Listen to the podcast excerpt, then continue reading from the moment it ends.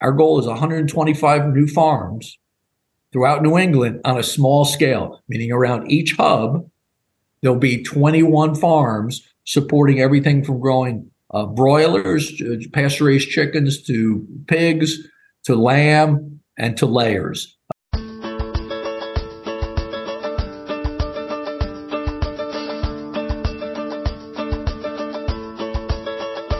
It's time for conversations about our food and how it's grown on Farm to Table Talk with your host, Roger Wasson.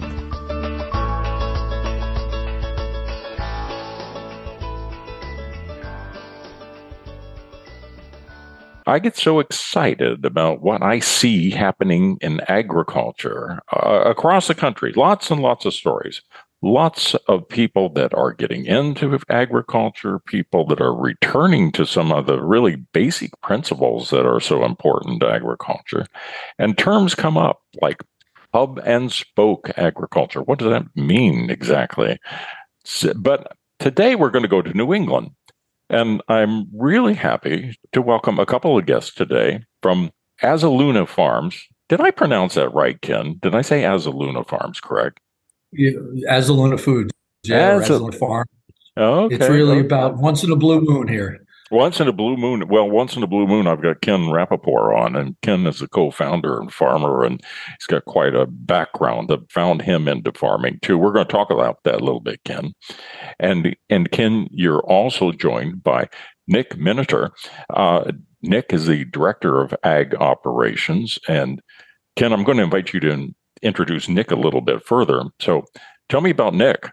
Nick basically runs and is responsible for our hub and spoke model, developing it, building out the host system. And uh, Nick spent, uh, I guess he's got, I asked him earlier, he's 35 years doing agriculture since he started working with sheep as a, as a young boy, young man. And, uh, you know, he ran recently, we found him, he was seven years uh, managing uh, University of Rhode Island's Animal Sciences Farm, uh, which is really the oldest in the country. So that's where I found Nick, and it's been a real pleasure to have him on board. Super capable and uh, just a pleasure to work with.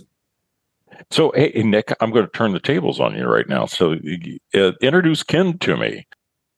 Ken's an interesting guy. He's, um, you know, the leader of the ship here, and and um, always has us pointed in the right direction, and, and has the really has the big picture in mind with um, all of the projects that we undertake here at Azuluna, um, and certainly keeps us uh, headed in the right direction. Okay, now we got to go back and talk about this direction. You know what I find difficult sometimes to get my arms around is when we're talking about almost like a, a movement and things that are happening in a, in, in a region. And when you're talking about farming systems and people getting into agriculture and pulling the whole thing together, it, it takes a while for listeners to get that into focus. But where I like to start in a way is let's take a, an area, take a region or a community or a town. And, and Ken, you are in broadly New England, but help narrow it down a little bit more to say where you're functioning and what your systems are. And then we're going to say what those things are, what the farming's like and what the image is and so forth. But, but, but tell me where you work from Sure. That we're in a place called Woodstock, Connecticut, which is sort of right on the border. Uh, we're in Connecticut, but we border Massachusetts we border Rhode Island. And we're actually designated by the federal government as the last green valley. And if you can go, if you were, you want to get on a spaceship from Elon Musk or somewhere else, you can actually see lights from space that actually light from from Washington D.C. to New to Boston complete lights. There's only one dark area, and that is here in the northeast section of Connecticut. And we hope a lot of people don't hear too much about it through the podcast. Maybe they do, but there's no light pollution here. So it's very rural, a lot of farming. And at one point, you know, this area, you know, supported, uh, you know, food going to Boston or going down to New York. I mean, that's the way urban areas, uh, you know, back in the you know, in 1800s, that's where they got the food. People came in from Western Massachusetts or Eastern Connecticut, uh, upstate New York, and brought food down to those, you know, consolidated urban areas. So that's it's sort of in that same tradition that we're trying to to work. But today, rather than horse and wagon, we ship things like uh, like Amazon through the uh, through the internet, right? So yeah, we've we've modernized. Yeah. You know what? You, you make it sound awfully appealing. I want to go there just to see stars. I mean, I go pretty much all over the country and it's hard to find those places you can walk outside at night and see the stars like I think I remember seeing years and years ago. So that's that's exciting in it in itself. So you've got a great place to be. Yeah, no, I, and I would say follow on. We we made it unique, and we actually have an event center here. You see behind me, we're in a conference room, but we actually being a what I term a good swamp Yankee, we don't like to spend money. You have to. It's a tradition in New England, and we actually have a house that I bought for a dollar, relocated here to a hilltop. We're at the highest level. Uh, I look out. There's a ridge about 30 miles out. That's it. I'm at 800 feet. There's one, uh, say, 30 miles out at 700 feet, and after that is the Atlantic Ocean. So we actually get ocean breezes up here. Amazingly, we're only about say 50 to 60 miles from the ocean, and the house is a put back in museum quality 1710 structure that we actually uh, have. It's all po- uh, uh, post and beam and put together with wrought iron nails from uh, you know uh, everything's authentic. It's an amazing. I use a curator out of Sturbridge Village to help me do it. That sounds fantastic. That's worth a trip in itself. So we get to see stars, get to see house. Can people come actually come there and stay? We're going to get to farming pretty quick, but can can you come and stay sure. there or stay on the farm? Yeah, we we do have two rooms that uh, are essentially set up there. Honestly, uh, you're living uh, in you're going back to 1710. Except that we did have we have radiant heat. We have all the uh, uh, pieces, but yeah, and then we are in the process of uh, doing regenerative farm tours. We're building a we have state of the art 1977 John Deere 150 horsepower tractor with a with a an Amish wagon that we we give tours almost. Uh, we try to do it almost every Saturday to be able to bring people out to the farm to see and understand what's happening here. It's a big part of our Azuluna mission of education. Uh, you know, through the through the entire food cycle, all the way from farming right to food. You know what? Somehow this reminds me of readings of Emerson. I used to like to kind of get in and read Thoreau and read Emerson, and they were just up the road from you a, ways. And and some of the things that Emerson was speculating at the time, he was lamenting the large scale agriculture. And you can imagine writing in the 1840s complaining about the fact that in Western Massachusetts, uh, the farms were getting too large scale and and it was kind of good riddance when for some people that started moving ironically moving further west. And I say it's ironic because I think now those are more larger scale as you kind of go on through Ohio and Illinois and Iowa and Nebraska. But from that original perspective, there was um, there were people like Emerson and, and like Thoreau that were recognizing, appreciating, and wanting to somehow keep this going, this smaller scale agriculture. And uh, you know now we can go ahead 150 what 170 180 years now since that time. And and in a way i kind of imagine you're you're back to helping realize emerson and thoreau's dreams of um, stop me if i'm going too far here because it's um, but just this no, this Roger, action and right this feeling on, you're right on track i mean we i got quoted uh, I, I have always loved uh, Thoreau, and and Thoreau always said, "Chase your dreams," and that, you know, this is what we're doing here. And it, what's interesting is, I think I use the term agroecological lighthouse. We're com- we're teaming up, and I can't announce quite yet. But for example, this summer we're going to be growing a specialty breed for all of our animals are pasture raised, and we're using a specialty breed, which is a combination of a Delaware and naked neck chicken. That's a, uh, accustomed, and again, Nick can do a better job than I can about being outside. But people, these farms out west, which you know, it's hard for the urban dwellers to get out there. Let you know, you, you, know, Nick and I have driven out west to visit these farms.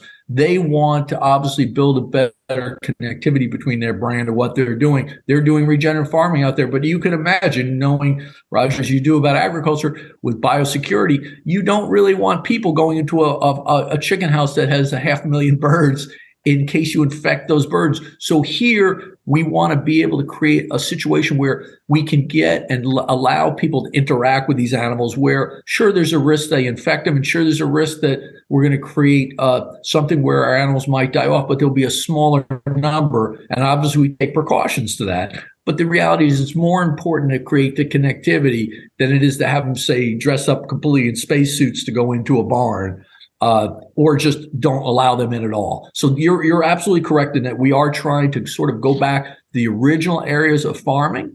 Though I would say the larger farms can produce food at a more economical rate than we can. Absolutely, we're more of a a very specially hand tendered meat, so to speak. Delicious, but it's difficult to grow it on scale. Here in New England, where we don't have all the infrastructure, slaughterhouses, we don't have grain fields, a lot of things we have to bring in to New England, and the cost of land here is, is, is extremely expensive. The value we have as Azuluna is that we're close to customers and that somebody can get here from New York City in two and a half hours, Boston, an hour and a quarter, Providence, Rhode Island, Hartford within 45 minutes to an hour.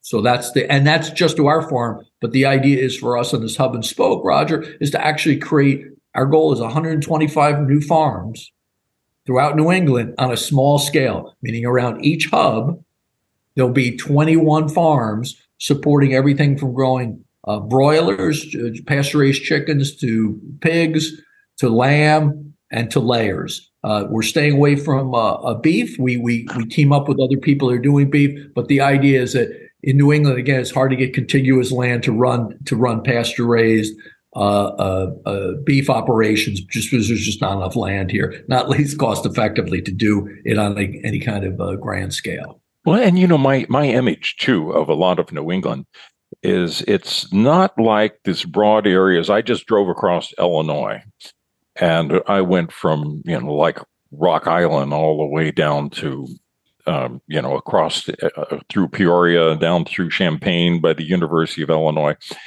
And you can just see miles of flat land in every direction. So you kind of envision turning these tractors around that cost six hundred thousand dollars, and they've got this huge equipment to be able to farm these large spreads.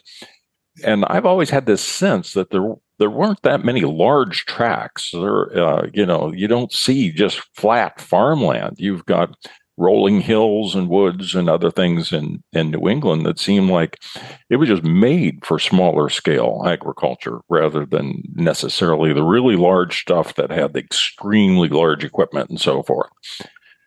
You have to farm according to what your land is. And here, our challenge is getting uh, trailers and wagons that can go up and down hills without tipping over because everything is small or going between neighbors. We have the farm such that we have urban houses. My la- land here, we have even on this 200 acre acre farm, it's not all together. There's 50 acres here, there's another 30 acres here, there's another 50 acres here. So you're moving equipment in between farms and in, or in between houses. And so we have to have smaller equipment but it's still got to be ruggedized. It's still got to be efficient, as efficient as possible. So it's a challenge for us. And, and Nick can get into that later, but he's been great at finding places that can customize equipment for us and building a system that this actually can work and be cost as cost effective as possible to be able to still deliver, you know, phenomenal foods to our consumers.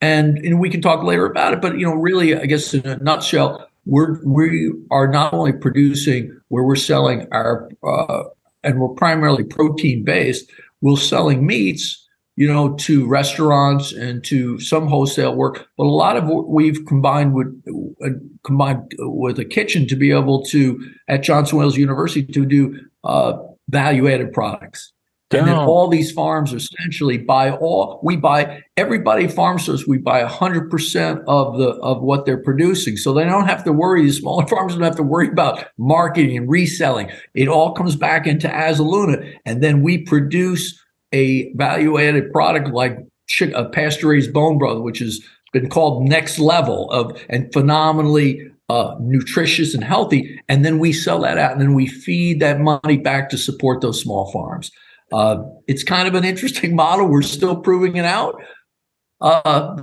but we think the promise is there, and it's you know we we believe in the in the concept and mission. And ultimately we say, uh, I guess you know what we always do is you know regenerative farms, better food, and stronger communities. Because we do believe that connecting people with the land, uh, with farming, will allow them to think better about what they're eating, what they're doing. Because working with the what the Friedman School of Nutrition Science and Policy, food is medicine, Yeah. and that we have to do a better Right. job of what we eat. And they say, is it twenty three point five trillion dollars can be saved by changing the way we eat, which is a big, big number. Uh, and Azuluna, we're not going to do it ourselves, but we can. We have to. The way to do this is to introduce the idea in consumers' minds, and then they can start to impact with their dollars where they're spending from a from a sustainability or uh, uh, and, and from uh, from a health standpoint, and start to change the food system so that they're not eating the unhealthy type of sugared up foods and with lo- loads of preservatives and all the other things that are ultimately creating a lot of disease in our in our country and increasing uh, healthcare costs beyond where it, it becomes uh, uh, to use that word again sustainable. Yeah. Oh, we've got a lot of things to unpack here. And now, Nick, it's your turn. I need to I need to turn to you a little bit because we're going to talk about uh, to be the director of the ag operations. I mean, it seems like you kind of have a mothership in a way. I mean, you've got a farm. So even before we started following from the hub or something out to the spokes to all these other farms and the 125 120 farms that you're creating, why don't you describe to me what's the farm what's this base operation what's what's grown on on your core farming operation and um, let's talk about the kind of the species and the setup if you would Yeah, absolutely. So um, the hub farms are designed to kind of be the center of operation um, in each local area. Um, and we're set up with all the resources we need to produce um, the different species that we run. So we're running uh, hogs, broilers, laying hens, and sheep. Um, and so our hub farms, um, you know, are the, are the the basis of operation and and have all the supplies and resources necessary uh, for not only themselves but, but but for also our spoke farms. Um, once the animals get out to our spoke farms, um, they're using equipment that is is owned by Azuluna and and the hub farm. Um, so we're providing them all the resources to raise these animals as well as the animals to raise. Um, so it's really you know resources are are hard to come by up here in, in New England, um, grain especially. Um, you know, trailers and uh, tractors and skid steers are are is expensive equipment, especially when you're raising animals on a small scale. Um, so it's nice for the the hub farm to be able to um, provide access to that equipment and, and those resources for our spoke producers. well let's describe one let's take a hub farm then for example and and like how many acres would it might be setting on or how many what fields are set up for pigs and how much are for cattle and how much for sheep and what about for chickens and do you have buildings and and that sort Yep. of thing So, so the farm here in Woodstock, um, we're you know one of the challenges of New England is is the growing season is pretty short. Um, so here at the hub farm in Woodstock, we we have layers year round um, on this farm, and we have the sheep year round on this farm. Um, so we're we're lambing out all of our ewes here um, that we're using on the hub farm. Um, that'll be going out to you know lambs going out to spoke farms to be raised on pasture. Um, so we have facilities to lamb ewes and house ewes over the winter um, when they're not on pasture. The same thing with the laying hens. Our laying hens are have a permanent structure, but they they have twenty four seven outdoor access. The door is never closed on their structure, um, and so they have constant access to pasture. Um, our our hogs come in. Um, we buy feeder pigs in um, from a local farm in Massachusetts. Um, and they come in um, at about 100 pounds to our hub farm where we train them to electric fence and pasture conditions before they go out to our spoke farms and the same thing with our broilers. They come in from our supplier. Um, we have a brooder set up here at the hub farm. Um, so the chicks come in spend three weeks in our brooder. Uh, and then when they're feathered up and ready to go out on pasture we uh, transport them to our spoke farms to raise them for us to finish them for the for the rest of their um, growth cycle on pasture. Now, do you then at the hub farm is that that do you own those uh, that livestock, and then the hub farms is is grow are growing them out? I mean, the spoke farms are growing the livestock out, and then and then uh, they're paid for growing that period of time. Is that is that how it works? Absolutely. Yep. So the ownership of the animals is 100% Azuluna, and um, spoke producers are compensated for um, raising those animals. So you're going out to the farms then, and uh, they're getting some number of hogs and chickens and so forth, and then you pick them up, bring them back in, and then you have a central spot that you control or own for processing to turning them into into meat and eggs and so forth. Uh, no, that's that's one of the big challenges again here in New England, and I and I'm sure nationwide really um, is is slaughter capacity. Um, we have a lot of I shouldn't say a lot. We have several small slaughterhouses in in the region. Um, not a lot that can even handle the volume that we're producing at. Um, so that's one of our big challenges is is finding produce finding slaughterhouses that can handle our capacity. Um, and we do use all USDA inspected facilities um, because of the the final product that we are um, creating. That's our that's one of our requirements. Um, so we have a couple. Um, we have one one slaughterhouse that that uh, we use for our for our poultry, and they do a great job for us. Um, they're they're about a four hour drive away from the farm here in in Woodstock. Um, and then our for our hoof livestock, we have another facility that does does a good job as well. And um, that one's a little bit closer. It's about an hour and a half away. Um, but yeah, it's uh, it's one of our big challenges to to bring those animals back in and, and have the the capacity to um, process them. Yeah, and then how many hub farms are there? So right now it's just the one here in Woodstock. Okay. Um, and once once we have the system perfected, we'll be able to um, replicate it here uh, across New England. And then you go out to the spoke farms, and then how many spoke farms might there be? Currently? So we'll have um, each species we'll have four to five spoke farms for. Um, so we'll have four, you know, four, four, four local farms producing hogs, four farms producing broilers, uh, four doing um, layers for us and, and lambs as well. And the goal is, if I could just interject, yeah, in, sure, Roger, jump in, Ken. The goal, the goal would be is we're tr- these spoke farms typically we're not trying to double up and have them do two species. We want them to do one species. Most of these people uh, okay. in New England farming farming farming is a uh, a hobby right? So if it's a hobby and you have to have a real job to pay for your bills and this allows them to enjoy the farming and get a piece of it spread that far enough out so that elementary schools middle schools can come out and see chickens. Is you know like find out where their meat comes from. So we encourage them to do to do tours and then we're trying to bring in grad students who would come actually give the tour. So the farmer himself or herself doesn't have to actually do the tour. They'll meet the, you know, the grad student would meet them out at this yeah. spoke farm, explain it, give them a little experiential, uh, uh, you know, understanding. Maybe go back, watch a video of, of one of the hub farms. And, but again, what's interesting about this, when you look at the cost, for example, when we collect uh, our, our chickens, and I think, what are we talking about? About 400 neck or 500 each farm when we go out for them to buy just the plastic crates to move them. It's enormously expensive. So no one's going to do this but we own all the crates. We so when it comes to all the transportation the trailers to move 100 pigs around this is nothing that anybody who's doing 20 or 50 pigs is going to want to do.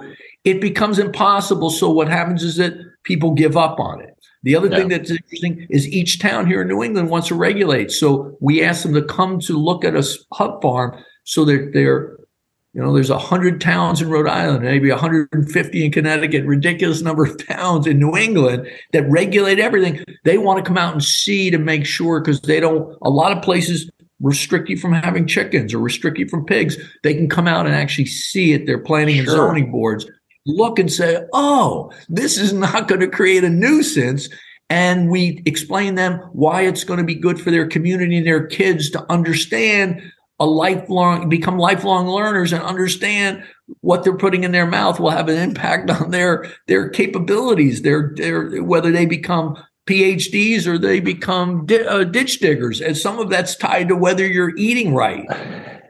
You know, that's it's really, really interesting. I, I, like what you're describing, and I think it's a picture that our listeners are starting to starting to see, getting into focus here. The other thing you mentioned, though, is that it's almost impossible for people now to make a living full time out of only farming. And so many people have to have a job in town or they have some other enterprise. So, what I thought I heard you saying, Ken, is that many of the people in the spoke farms might have um, another job or something else, and they're able to add an enterprise to be able to produce hogs or cattle or chickens for your overall program so that they're involved with agriculture, they're involved with farming, but they had didn't have to go out and like get a million dollars to get started up with what it might take anymore for a bare minimum to get going. And this combination gives them uh, an income of whatever else they're doing, plus this that supports that family. Is it? Am I am I getting that right? Yeah, absolutely, absolutely. And I think you know uh, yeah, it's it's interesting. And sometimes, you know, they'll do it and they won't want to do it for another year. So yeah. once you realize that once you commit to this, you're committing to 24-7 by 365 to take care of animals. Like we anyone who's farms understands it's sure. not a part-time. You can't just leave them for the weekend and leave the leave the animals alone. So yeah. there's a there's a there's an aspect of uh, responsibility, which responsibility is a requirement of any civilized nation or country, right? You're you, you need to participate. And this is all what we're teaching through agriculture to get us to a place where you're starting to build uh, you're starting to build uh, uh, basic traits uh, w- that w- that are so important to a having a humane society.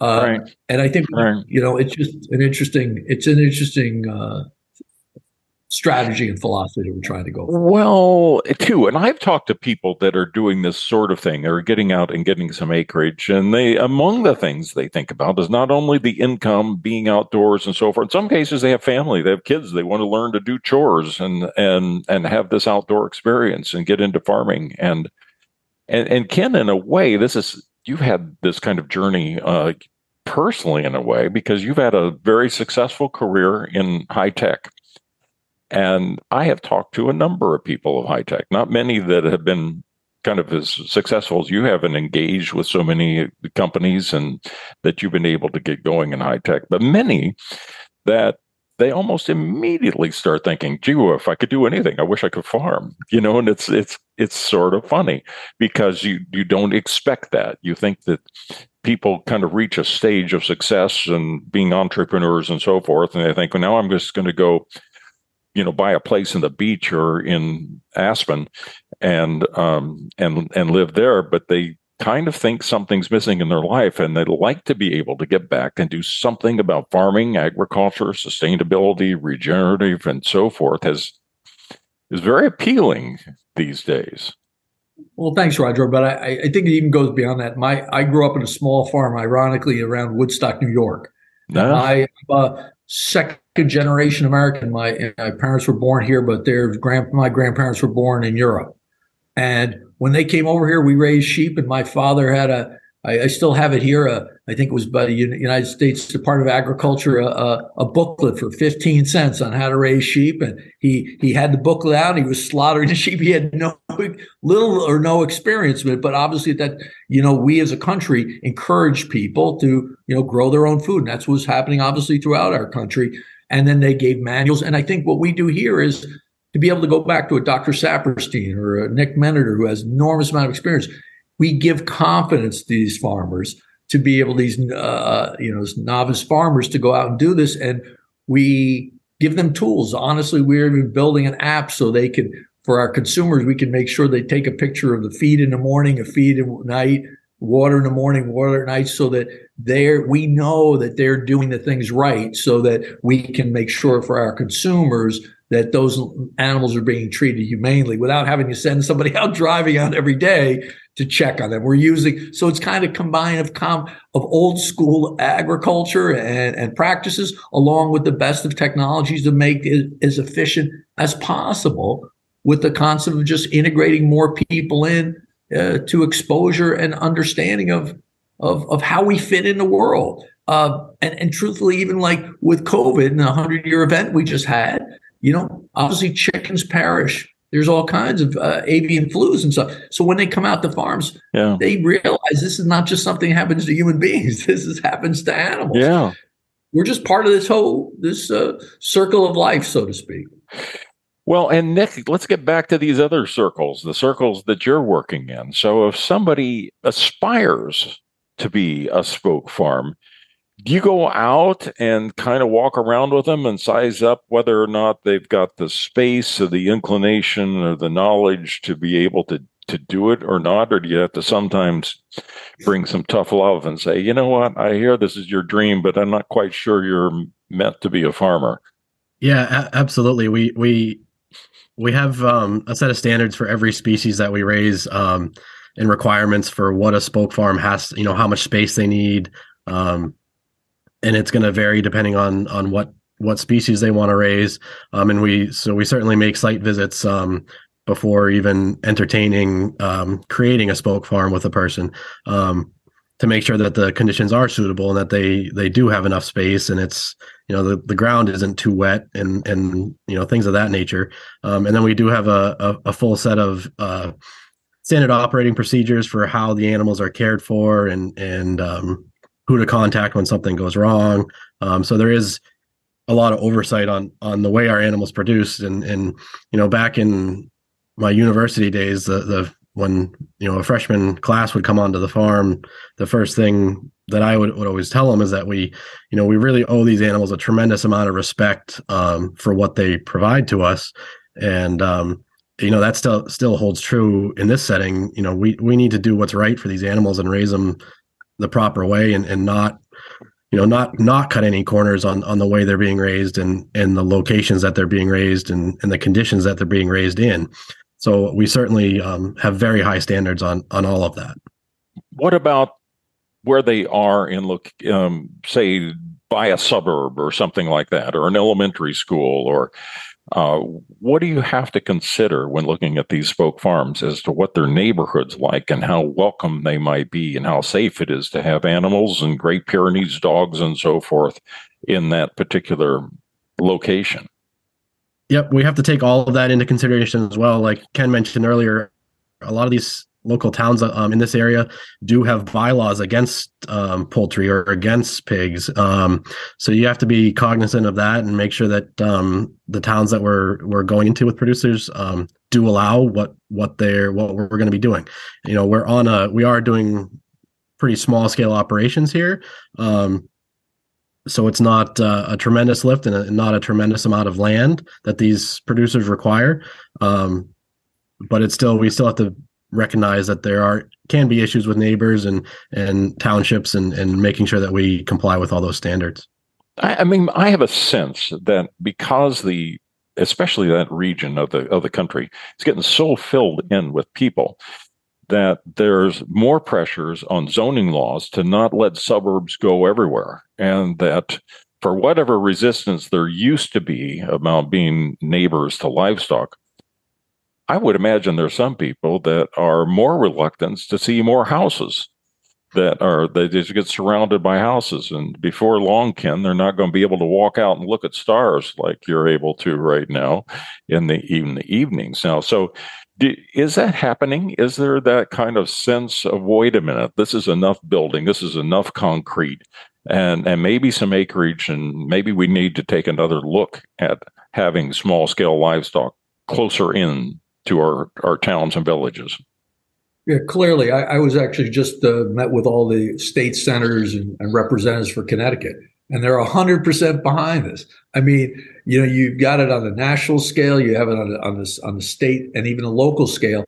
And for us, that's why it was so important to really, you know, eventually we, to do this, because it is, as I often said earlier before we got on air, we're the most uh, efficient, inefficient farming in the world, or trying to be.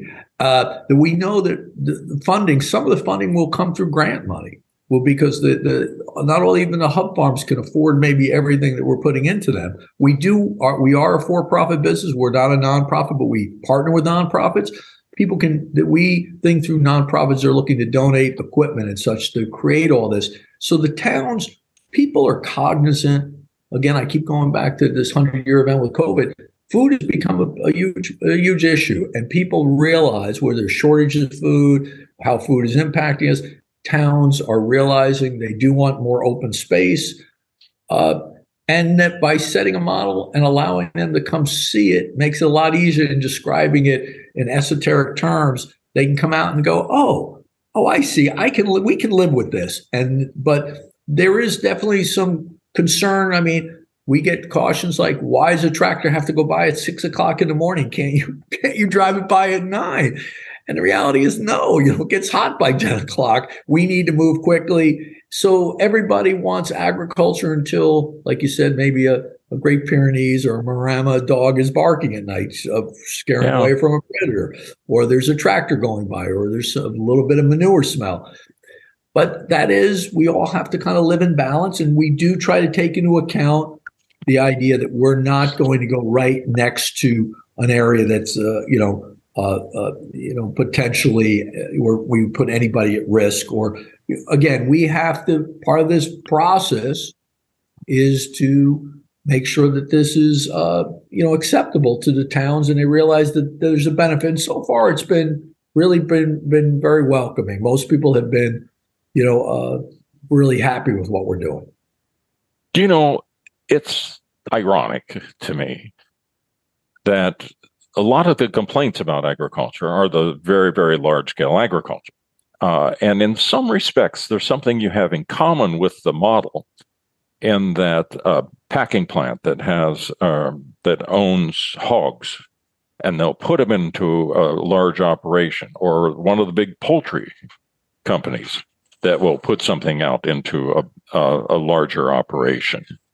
And those kind of operations um, the, you know, the farmer doesn't necessarily own them. The packer owns the product, and and they put them out there, and then they take them back, and so forth. But the scale, that's what is scary, is that even though I've been to many of these operations, and some of them are just first class, they just do a really, really good job.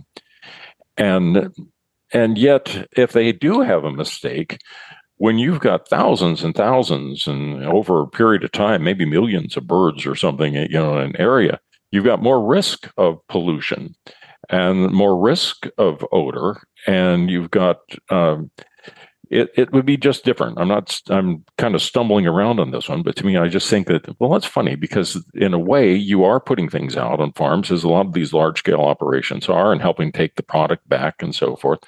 But the sheer scale, many people could stop and think about this and say, I don't want to take a chance that this huge operation would be right outside my town. And they have lagoons and they have all the manure to dispose of versus a number of small acreages and pastures and so forth.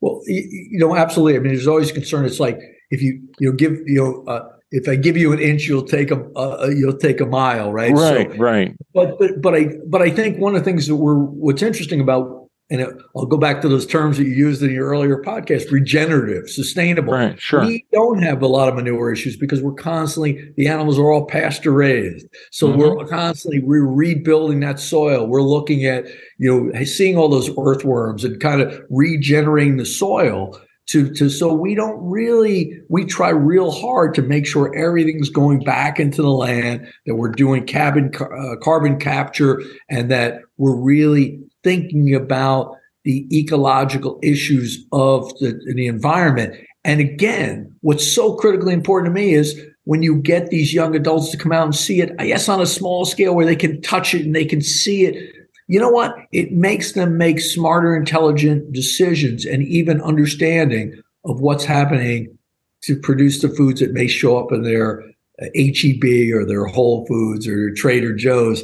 You know, look, guys, your dollars are impacting the environment. Your dollars and way you're looking, you know, you're as a consumer, you have enormous amount of power on what the larger uh, companies are going to do. But here they can learn firsthand what's involved with it and at least have a better understanding and be better citizens to have a, a yeah. better insight. Well, it's interesting. I mean, we've talked to. There's been a lot of talk and books written about NIMBY, not my backyard, sort of thing. But uh, but again, one thing we touched on a little earlier is that it's sort of like please in my backyard. I mean that some people would say I'd rather have a small farm with some sheep out in the meadow and cows or something than necessarily a subdivision, you know, or or another another strip mall, you know, and and that sort of thing. So it's kind of a transition that you're you're addressing that. But let's talk about the consumers for a few minutes before we wrap up, because raising these products and all these farms and the sub and comes to the fact that there has to be a product at the end that consumers can purchase and, and buy. How do you how do you make that transition? What what's available when you process the meat that you're raising to be able to offer to consumers in restaurants and stores? Sure, I, I get it, and I'll let Nick jump in where he needs to. But essentially, we're we we we do a lot of things through the internet, being a, a technology guy. But we we'll, we do meat boxes you can buy. You can buy chicken, you can buy lamb, you can buy pork through our our uh, our online through a through ordering, and they'll ship to your place and by UPS or FedEx, whoever we're using today, with on dry ice. Uh, we also obviously do go to restaurants because we're creating, we're trying to create brand awareness and you know trying to educate people of what we're doing because that's a big component. Again, combining those regenerative agriculture, culinary arts, and, and nutritional sciences we then come up with products. So we have like a chicken, uh, pasture raised chicken bone broth, which is got in an eight ounce cup. Literally, Roger has.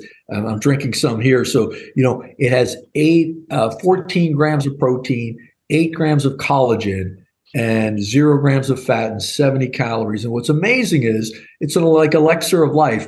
Like so we have nutritionists and, and, and uh, our registered dietitians on our staff that help craft these value-added products, and that I don't know how much you know about collagen and its impact on you, but chicken collagen, particularly with pasture-raised uh, chickens, uh, it, it, it it impacts in a positive degree your gut health, your skin elasticity, and joint inflammation, inflammation in your body, which is you know a big reason for a lot of people's uh, uh, demise during COVID is the inflammation in your body. So we try to create uh, products that are good for them. Again, their consumers are they're learning, they're getting a product that's good for them. And then the other piece that we have is we do uh, macro and micro balanced uh, ready to eat meals. Again, it's there's similar products out there, but these are really cooked on uh, we have an r&d kitchen where we actually cook the products at Johnson & Wales university and it's like going it's better than almost any restaurant you go to it's amazing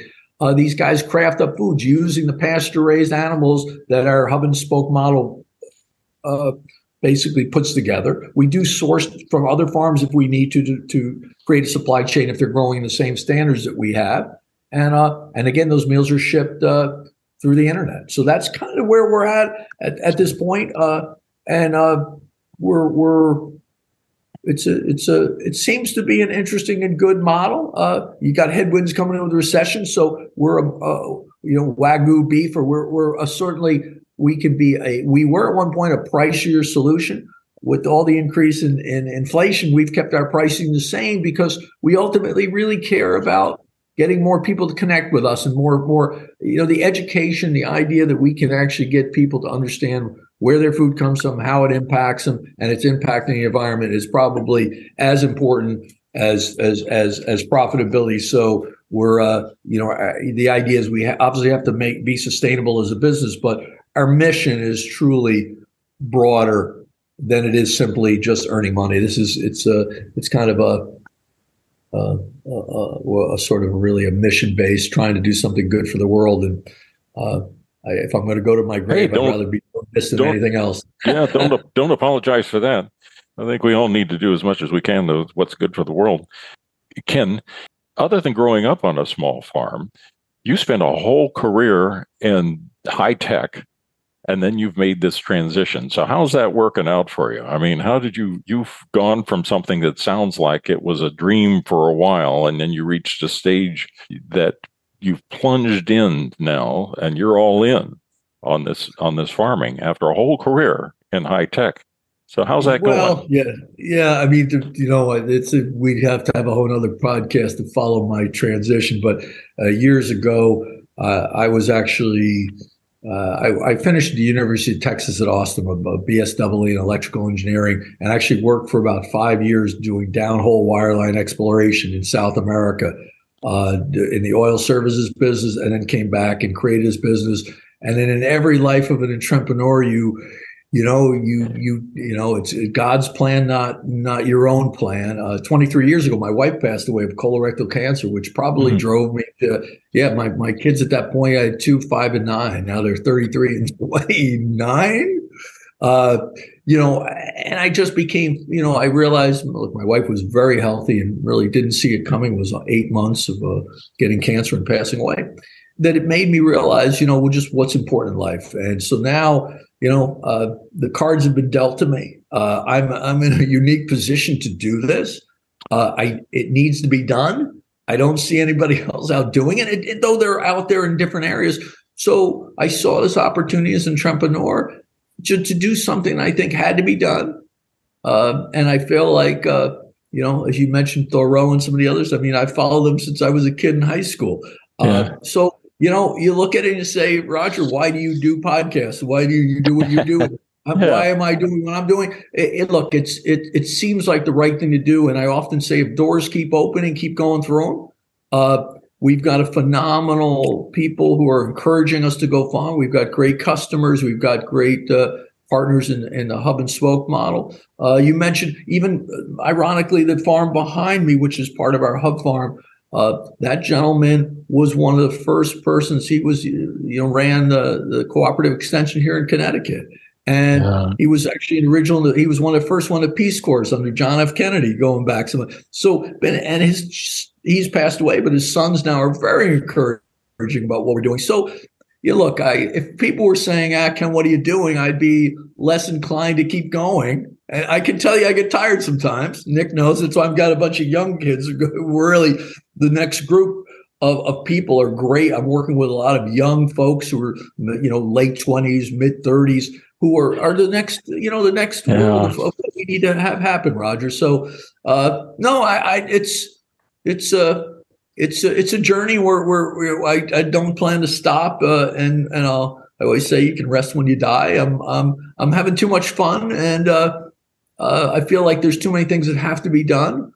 And uh, so that's why I'm out doing. Well, you know, you said, uh, Roger, we could ask you why you do podcasts, and I'll tell you one of the answers is why I do podcasts is to have conversations like this. I really admire what you're doing, how you're doing it. I think it's really hopeful. As a result of, of your efforts, people are going to enjoy the products that will be coming from the venture, but also you get like 125 new farms. And people that are able to have their own experience in getting a small farm going and even if it might be in combination with something else that they're doing and jobs and so forth but it's just all good. And if people want to hear more about this we've had a nice conversation this morning and i really appreciate it but where can people find more information? If they either want to get your products or else uh, nick maybe figure out how they become one of your spoke farms where do they find the information through the website, which is, you know, uh, Azuluna Farms. That's A Z U L U N A foods.com. And they can go to azulunafarms.com to learn more about the becoming a spoke farm. So the both are linked, so you can go either way to get there. You can buy product uh, right online, or you can learn how to become uh, a hub and uh, a hub farm or a spoke farm. Uh, our hope again is to to just probably get online next year two more hub farms so that we can then grow out the spokes around it. So our, we kind of have a, a, yin and yang here going. But yeah, azulunafoods.com. I've joked earlier, once in a blue moon, it's a it's a it's kind of opportunity to do something unique and uh, participate in, in helping to make us a, a, better better country and a better world. Well, we can't top that. Nick Miniter and also Ken Rapoport. I want to thank you for being on Farm to Table Talk. Roger, thank you very much. Appreciated your time as well.